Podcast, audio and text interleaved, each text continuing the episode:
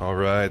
Well, good morning, Doxa Church. Guys, I want to invite you to, to grab your Bible or your Mark journal. Find your way to the Gospel of Mark chapter two. Okay, if you are, in fact, new to, to Doxa, we haven't had a chance to meet yet. My name is Rob. I'm one of the pastors here. It's, it's great to have you part of the, the Doxa family um, this morning. But as you join us this morning, we are in the midst of a study uh, through the Gospel of Mark, where we're really just kind of investigating the man who is God. And again, if you're newer to Doxa, trying to feel out what is this church about, guys, we're a pretty simple church. Like as we gather like this every single week, we just kind of go through books in the Bible and we kind of approach it kind of chapter by chapter, verse by verse, because really what we believe is that this is a book that God wrote. That this is not just like a historical book or a spiritual book, but this is like a book that is filled with the very words of God. They're not just words from people throughout history that are to encourage us and push us forward, but really they're, they're words from God to help us to understand who He is, who we are, and to understand the world that we live in. And as we go through it, all right, we, we simply just come eager and expectant, trusting that God is in fact going to speak to us every time that we open it up. And by His presence and power through His Holy Spirit, we seek to respond to Him, thereby becoming the men and women that He has created us to be. And so if you are newer and you don't have a Bible, we would love to give you the gift of a Bible today. You can stop at the info corner on your way out at the end of the coffee bar, grab one for yourself, a couple for your family. It'd be just a joy for us to give you the gift of, of God's word this morning. But guys, as we get into chapter two today, okay, I want to set it up like this. Last weekend, I was in Ohio. I was speaking at like a, a youth conference, and then stopped into one of our newest uh, church plants of our of our network um, in Columbus. And it was tiring, it was exhausting, but it was really awesome. I got to see like a lot of young people come to Jesus. I got to encourage like a young church planter and a young uh, church planting team, and just kind of see all of the things that God is doing outside of Madison. So just a really awesome trip. But on my way home last Sunday, I was sitting in the airport, I'm having a sandwich, and this woman sits by next to me and just pulls up to the bar to grab a bite to eat, and she said hi. We did the chit-chat thing, and kind of awkward, whatever, but I'm talking to her. I'm like, learn that she's a professor. She's traveling to see um, her grandchildren, and then she sees my Bible sitting out on the bar, and she just was like, oh, are you like very religious? Now, I don't love that question, okay?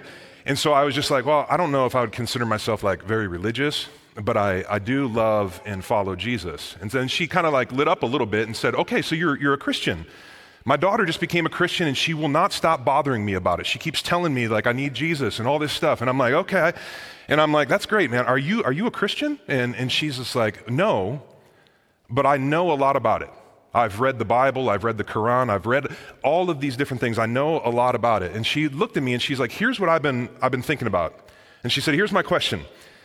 And she looked at me and she says, what do you think is the biggest benefit that Christianity has to offer the world? And I and I thought, you know, I don't know where she's coming from. Like, does she want to argue? I don't know if I have enough gas in the tank at this point. Like, I'm going to have to order another gin and tonic or something like this. Or maybe she's like genuinely curious. And so I just did, I asked her, I'm like, that is a great question. Like, what do you think? You know, and if you've been in a connection group with me, you know that that's one of my favorite questions. What do you think, right? And it's not because I came up with that, but I remember Jesus doing this a lot. And so I just put it back on her. And she just said, well, there's probably a lot. And then she just started listing off a number of, of different things. And she said, I think Christianity is, is really just provides like a good ethic, that if people would just live by this moral standard, it would make the world a better place. And then she said it also provides like a, a love for people that really kind of helps people in need and really caring for downtrodden people. And she said, even for my daughter, you know, I've seen like it's given her like a peace and a joy and a purpose in her life. She she really seems happier. And then she looked at me and she said, but what about you? What do you think is like the greatest benefit? And we talked for a little while. And I told her that, I mean, I, I do believe that while it's true that the Bible, you know, gives us kind of a moral standard that if followed, I think it will actually make the world a better place. And while it's true that I think Christians are marked with love and happiness and peace, and while it's true that a Christian finds a high calling in loving and helping and serving and giving to people and find amazing fulfillment in life, while all of that's true, none of those are the greatest benefit of Christianity. That those things are actually like byproducts of the greatest benefit. That there is one great benefit that the Christian gospel offers that transcends all other benefits, and really just leads to all other benefits. And this benefit actually corresponds with mankind's greatest need. And what I did is I just grabbed my Bible and I opened up to Mark chapter two, and I gave her what I think is the greatest benefit of Christianity. And this is what we're going to discover today. So Mark chapter two, we're going to be in verses one through twelve. And when he returned to Capernaum, after some days, it was reported that he was at home. And many were gathered together, so that there was no more room, not even at the door. And he was preaching them, the word of God to them, and they came, bringing to him a paralytic carried by four men. And when they could no longer get near him because of the crowd, they removed the roof above him. And when they had made an opening, they let down the bed on which the paralytic lay. And when Jesus saw their faith, he said to the paralytic, "Son, your sins are forgiven." Now some of the scribes were sitting there, questioning in their hearts, "Why does this man speak like that? He is blaspheming. Who can forgive sins but God alone?" And immediately Jesus, perceiving in his spirit that they d- thus questioned within themselves, said to them, "Why do you question these things in your heart? Which is easier, to say to the paralytic, 'Your sins are forgiven,' or to say, 'Rise, take up your bed, and walk'? But that you may know that the Son of Man has authority on earth to forgive sins," he said to the paralytic, "I say to you, rise, pick up your bed, and go home." And he rose and immediately picked up his bed and went out before them all, so that they were all amazed and glorified God, saying, "We never saw anything like this." So, guys, if you've grown up in the church, you know the Bible, this is likely like a very familiar story to you. And what I want to do as we approach this today is I want you to see this. I, uh, I've been hoping that you would just see this with fresh eyes today. Because if you just think about this historical account, guys, it's actually amazing. I mean, just try and picture this scene. All right, Jesus, to this point, we've been going through the first couple chapters. He's, he's going around. He just started his public ministry in Mark chapter one. He's preaching the word. He's teaching the word of God to them. He's healing people of their illnesses and diseases. He's also casting out demons. And as he's doing all these miraculous things, like there are just crowds of people that were coming to see him. He gets away for a little bit, and then he eventually returns to a place called Capernaum. And Capernaum is just basically the home base for Jesus' Galilean ministry. And as he gets there, all right, people are, it's just kind of probably just normal and chill, but then all of a sudden reports start to go out and people start to learn that he's there, and then crowds just come again and again and again. They cram into this house that he was st- staying at. And so this house is just overflowing with people. They're everywhere. They're pouring out the door. And inside, all right, just, re- just picture this in your head. Crazy amount of people, but inside Jesus is just teaching a bunch of different types of people.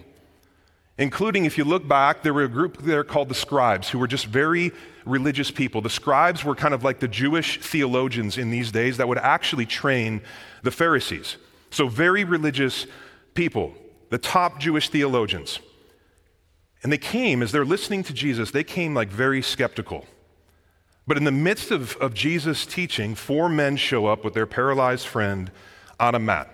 And so they're walking into the house, they're, they see the door, they're like, okay, we, we're not gonna get through there, excuse me, they're doing that thing. People kind of look back, they make eye contact with the paralyzed guy on the mat, they look, make eye contact with the four friends, and then they just turn around like they didn't even see him, okay?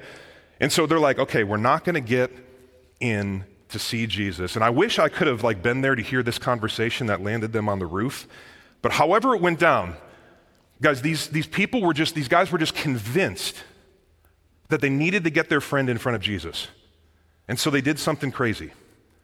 They climb up on the roof, and back then, you gotta understand, like a roof was typically lower, all right? And it was, it was basically uh, a place where you could lay and sit. It was kind of like cross-hatched with sticks and branches that was then packed with grass and clay and mud, so it was a very solid place. But they crawl up on to this roof, and again, just think about it, okay?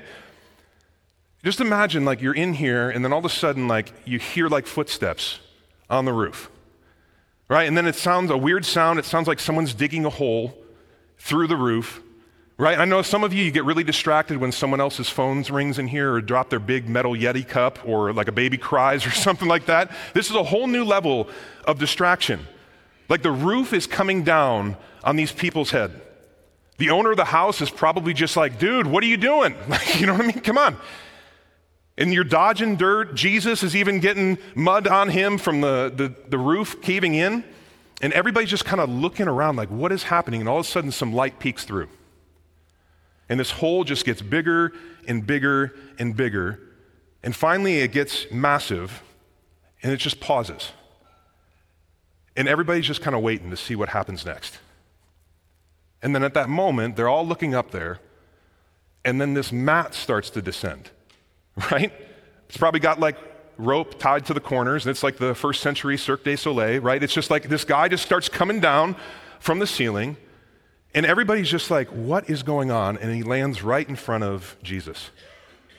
And if you notice, Mark doesn't record that anybody is saying anything at this point. And I imagine Jesus kind of looking down at this guy and then looking up, and just, I'm trying to picture like what these guys were doing up there, right? As, what did they look like? Like, were they nervous? Like, were they like, Jesus, do it? you know, you know, what, what were they doing? Whatever, we don't know what they were doing with their face, but whatever Jesus saw on their face, it was the face of faith. And this changed everything. And Jesus looks at this paralyzed guy, and he says something very strange. Son, your sins are forgiven. And what Jesus said is, is very odd, because this man didn't even ask for that. And while we don't know all the details here, we do know that in this day it was common belief that physical suffering was attributable to like personal sin. And so we don't know if this man's paralysis was because of personal sin in his life, or if he was just born with it, or something happened. All we know is that Jesus makes this announcement, and it shocks everyone, that this man has sinned, and Jesus has authority to forgive him, which leads the scribes to think in their hearts, man, this is blasphemy. And blasphemy deserves death, so that's what this teacher deserves. And blasphemy is just really just speaking irreverently or sacrilegiously about God. But these scribes in this moment understood that Jesus was declaring himself and claiming to be God. And so Jesus asked them, like, what's easier, to forgive sin or to heal paralysis? And he just pauses and he says, I'm going to show you that I have authority to forgive sin. And he looks at this paralytic and says, rise up, pick up your bed, and go home. And again, guys, we can read past this, but just think of that moment. This guy just gets up, everyone's just amazed, and he just walks out. And I can imagine like the friends that are up there doing whatever they're doing, they're running out, they meet him in the street, they give him a chest bump, and they become like the first century woo girls that are just running down the street, like, oh my gosh, right? It's just a crazy scene. And then all of a sudden, the crowd speaks. And if you look back, they finally, after seeing all of this, they say, we've never seen anything like this. So this is just an awesome story. All right, but what we have to ask is, what does this teach us about God? What does this teach us about ourselves? And what does this teach us about our world that we live in? And to answer that, here's what I want to do. I want to consider this account through five lenses. All right, we're going to consider the one central theme, the two urgent needs, three characteristics about Jesus, four great friends, and five exhortations. Okay, now some of you, you're getting overwhelmed, you're seeing this, you're like, this is a fifteen-point sermon. Guys, buckle up. I'm hearing my homiletic teacher in the back of my head being like, that's not a good idea, bro. We're gonna give it the old college try, okay? So chug your coffee, pinch yourself. We're gonna go through this one by one, but the first is one central theme. And this central theme really just revolves around this question. Who is Jesus? Look back to verse five.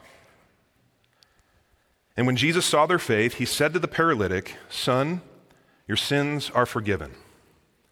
Now, guys, this is a massive statement, okay? I mean, if you've studied world religions, no other religious leader says this.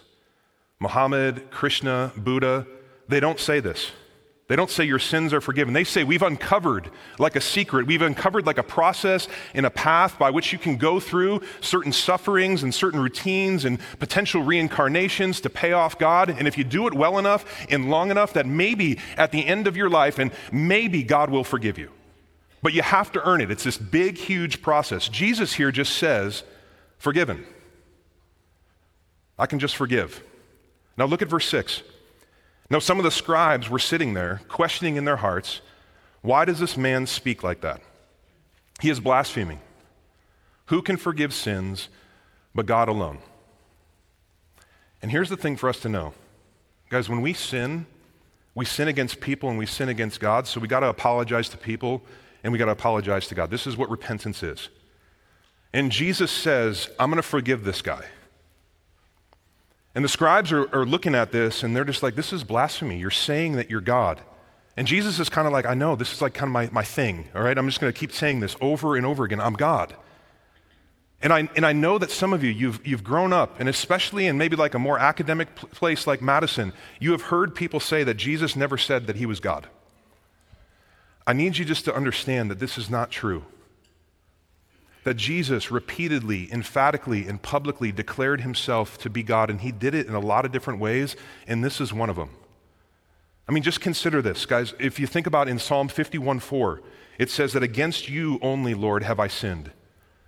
And so the truth here is all of us sin against God. And so who has to forgive us? God.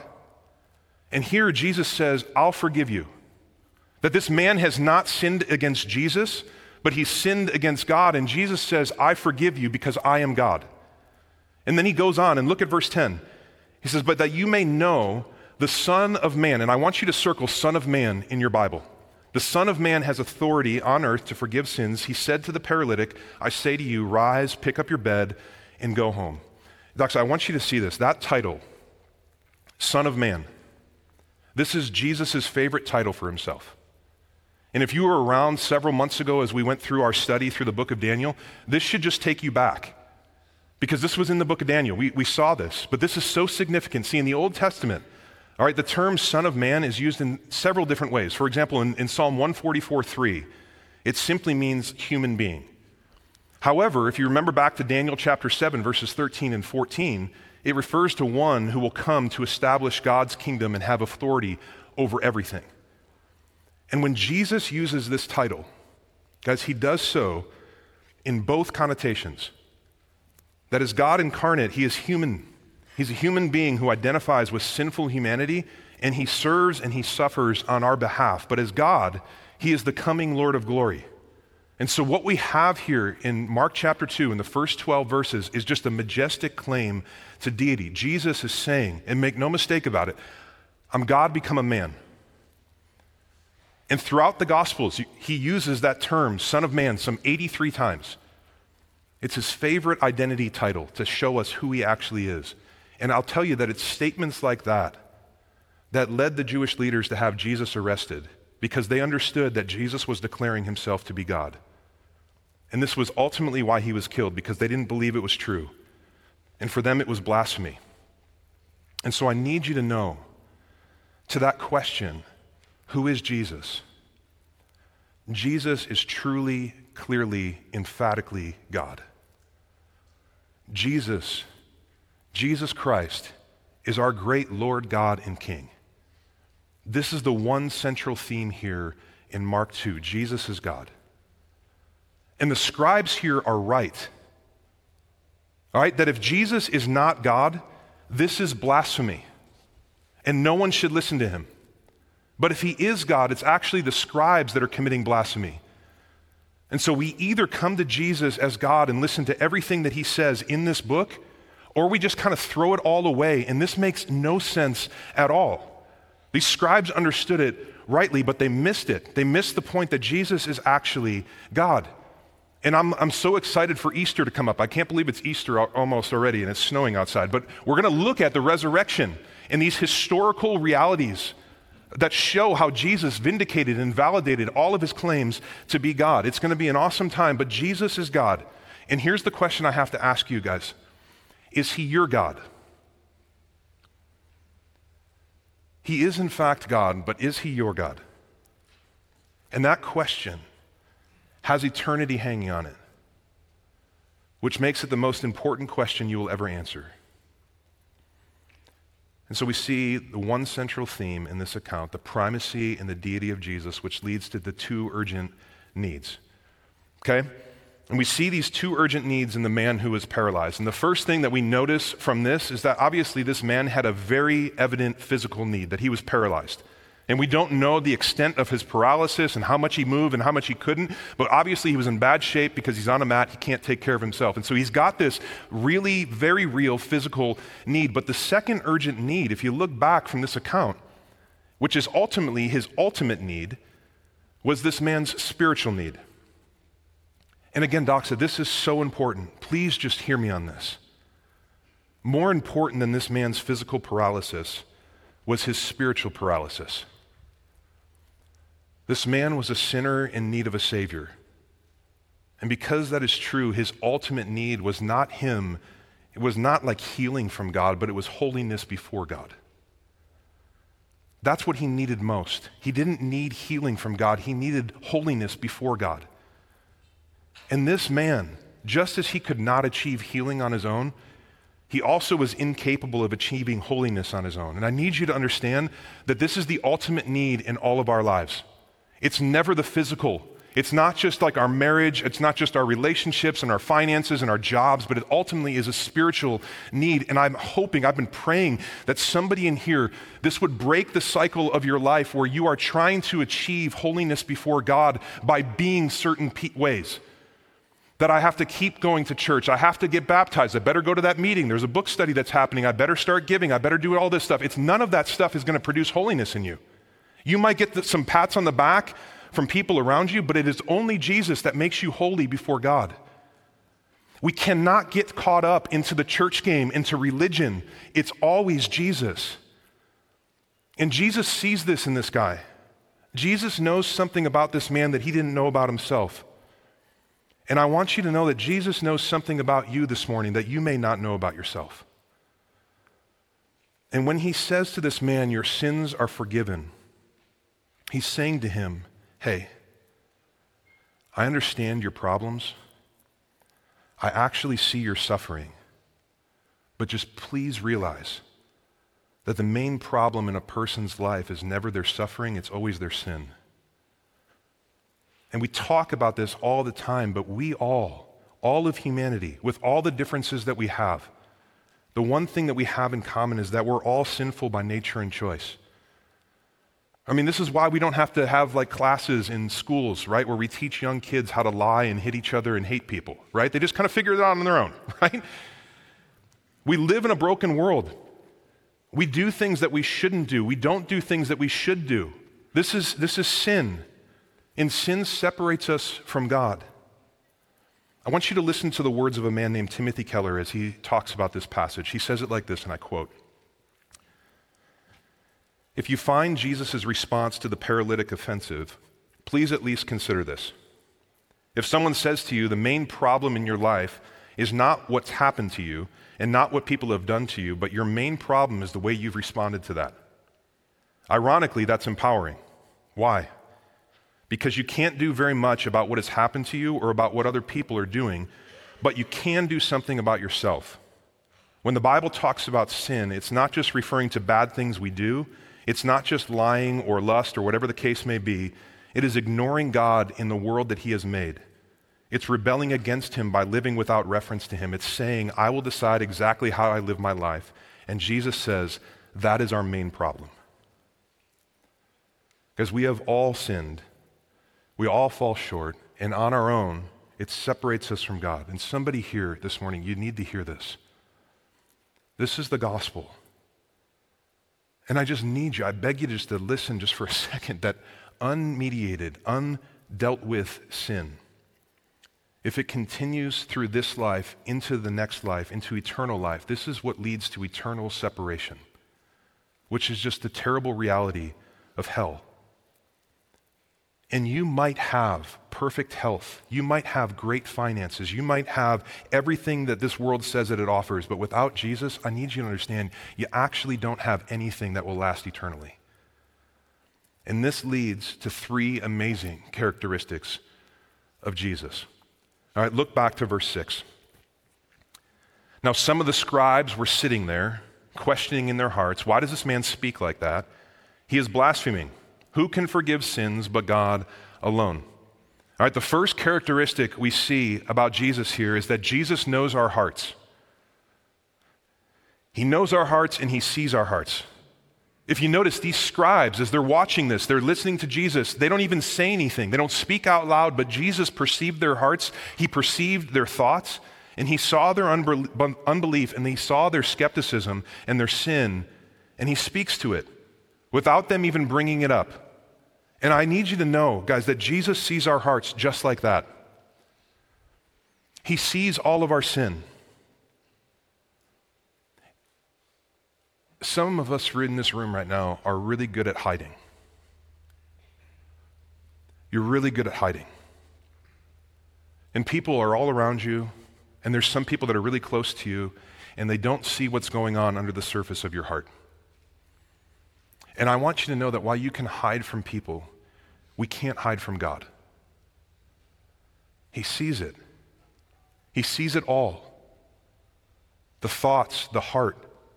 And I, and I mention this because when we try and hide our sin, or we stuff it way deep down into the crevices of our life, into the darkness where we just think no one will see this, where we start to like not even acknowledge that it exists, we are tempted to think like it's not even there because I pushed it so far down. Maybe it's not a big deal. I love you enough to tell you that the truth of Hebrews four and Jesus' words in Matthew twelve, where it says that we will all stand before God one day and give an account for everything that we've done. Every single one of us will do that.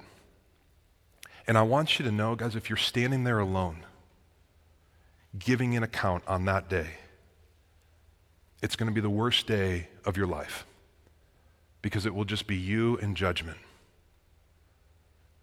But with Jesus, the judgment that comes for our sin will not come to us because he takes it. And that will be the best day of our lives as we enter into eternity in the family of God, not condemned, but redeemed. It's Jesus, guys. We all need him. And so Jesus, he knows our hearts and he sees our sin, but secondarily, if we look at verse eleven, we see that Jesus has power to heal our ailments. Verse eleven, I say to you, rise, pick up your bed and go home. And he rose and immediately picked up his bed and went out before them all, so that they were all amazed and glorified God, saying, we never saw anything like this. Doxa, I need you to know that God is able.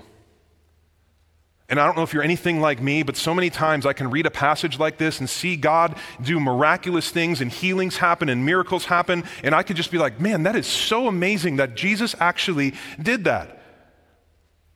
But what we need to understand, and what I've been praying that God would help me understand, is that Jesus has not changed. Amen? He still does miracles. He's still moving and active and powerful. He's still able to help us. And do we see this every day? No. But have I seen it? Absolutely.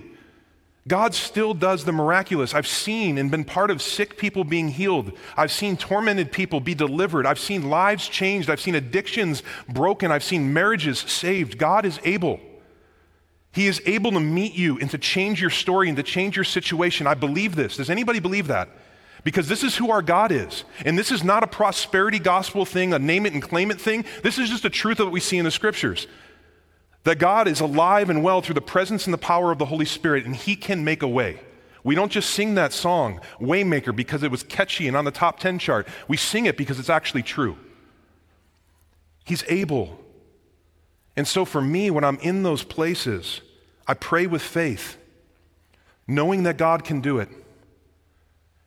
And even if he doesn't, I trust him and I worship him because I know that he is good and I know that he's got a better plan for my life than I do. Do you remember back to Daniel, those, those three young men that were being thrown into the furnace? This is our God. He is able, and we just say, God, I trust you. I'm going to ask you for it. But even if you don't do it, I'll still love you and I'll still follow you. And then finally, if we look back to verse five, we actually discover the greatest thing about Jesus. And when Jesus saw their faith, he said to the paralytic, son, and I want you to circle this in your Bible like five times, your sins are forgiven. The third characteristic that we see here is that Jesus forgives sin. And guys, this is what I told that woman at the airport last weekend. Christianity's greatest benefit to the world, Jesus forgives sin. And I know that, guys, I know some of you walked in here today and you see yourself as kind of like really unclean. And you see yourself as dirty, like that leper last week that we looked at in Mark chapter one. And you see yourself as just all nasty right now. I need you to understand that Jesus is reaching out to you, just like he did to that leper, and he's saying, you're clean. In me, you are clean.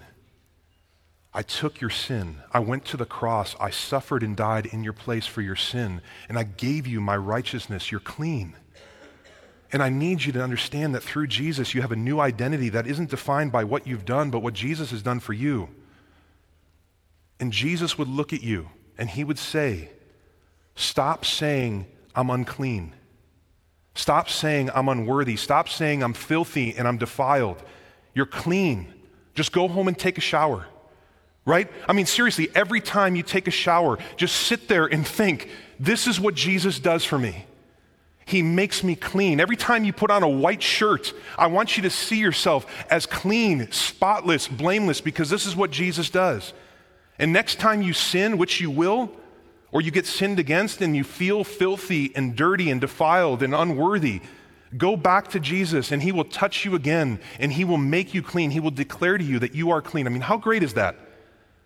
No one's excited. Okay, wow. It's it, uh, okay. I, this is great. This is the gospel. And I also know, guys, that there's some of you that walked in here and you don't feel that dirty and your life looks pretty much all together. I want you to know that you might not be filthy, but you're still guilty. You need to understand that. You might look great from the outside, but you are still a sinner in need of a Savior. And you know what? Jesus forgives. He just does.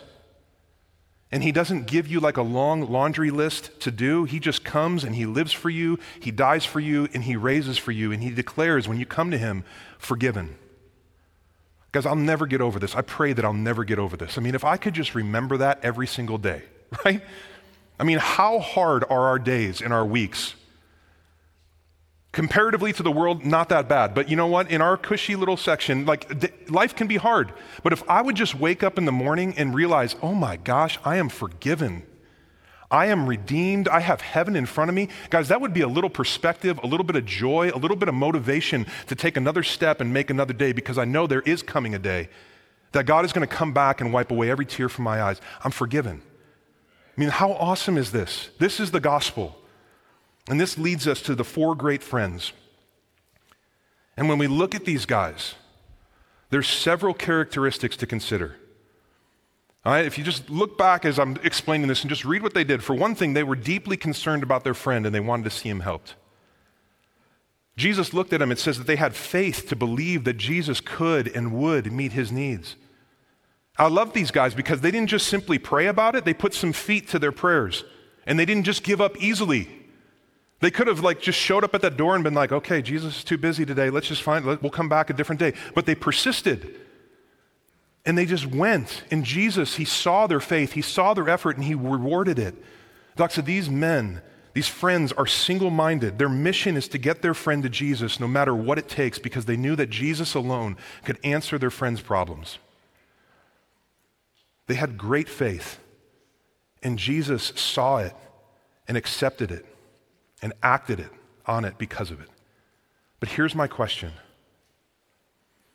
What are you willing to do to bring your friend to Jesus?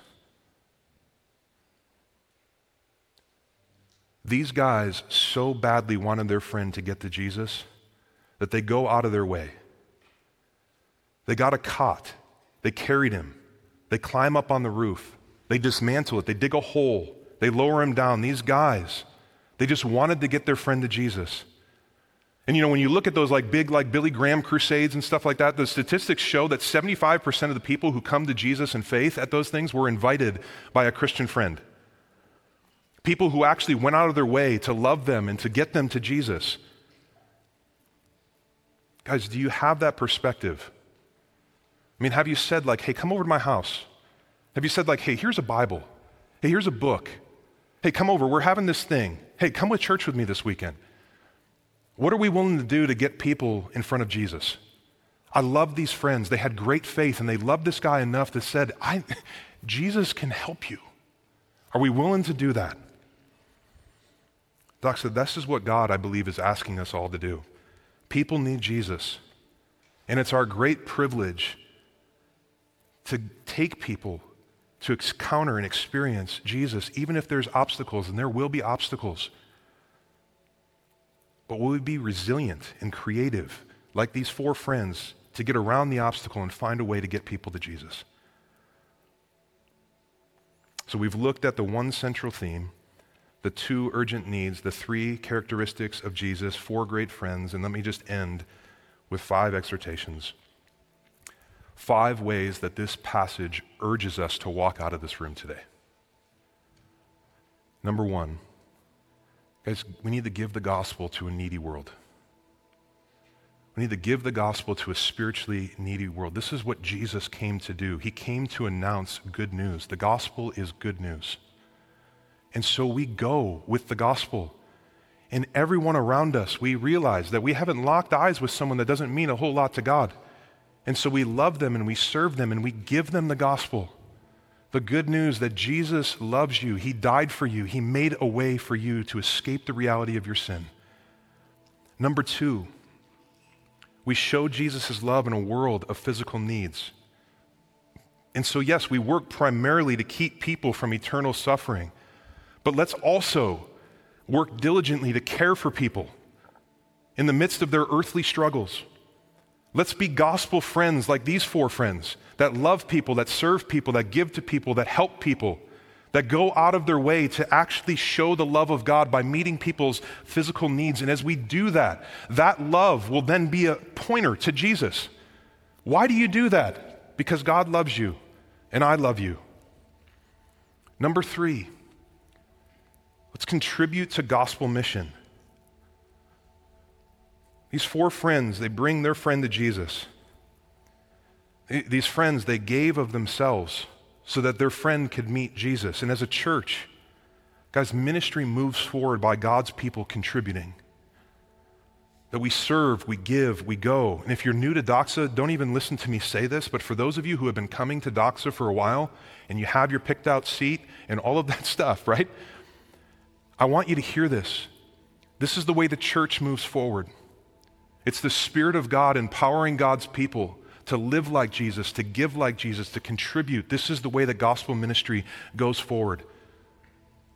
And I would believe that, guys, if you're in here and this is like your church family and you're not like serving and you're not like giving, I love that you're here, but I would just beg you to get off the bench. Stop enjoying the show and get your hands dirty.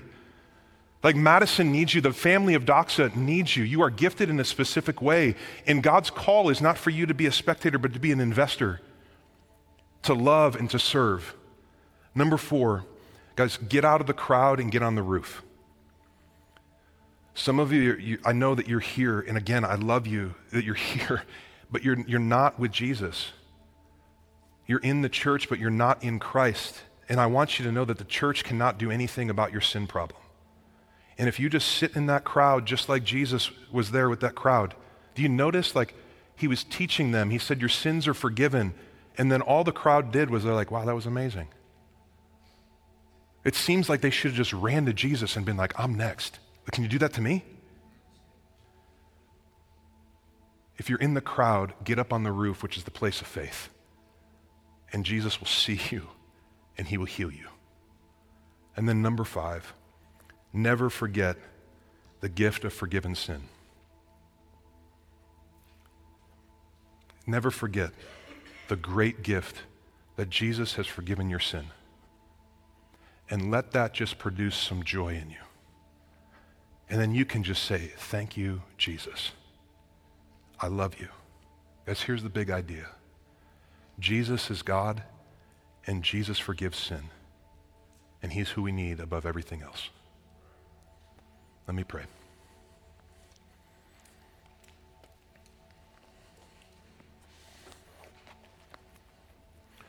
Father, I, I love you.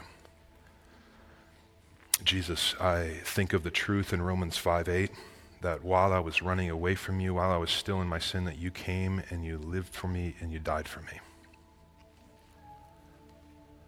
And God, I just pray that for the Christians in this room, that as we are sitting here, Holy Spirit, would you remind us of the truth of the gospel? Would you give us a fresh revelation of your love for us, that you, Jesus, forgave us our sin? Help us to see how great that is and just to respond with living lives of worship. And for those people that you have brought here, that you see, that you love, that you care for, that have not come to Jesus, would you just, Holy Spirit, allow them to understand that you love them and that, Jesus, you died for them so that they could have forgiveness of sin, and would they just take a step to follow you? God, you're worthy of it all. And as a church, Jesus, we just say thank you. Thank you, thank you, thank you. Pray all this in Jesus' name. Amen.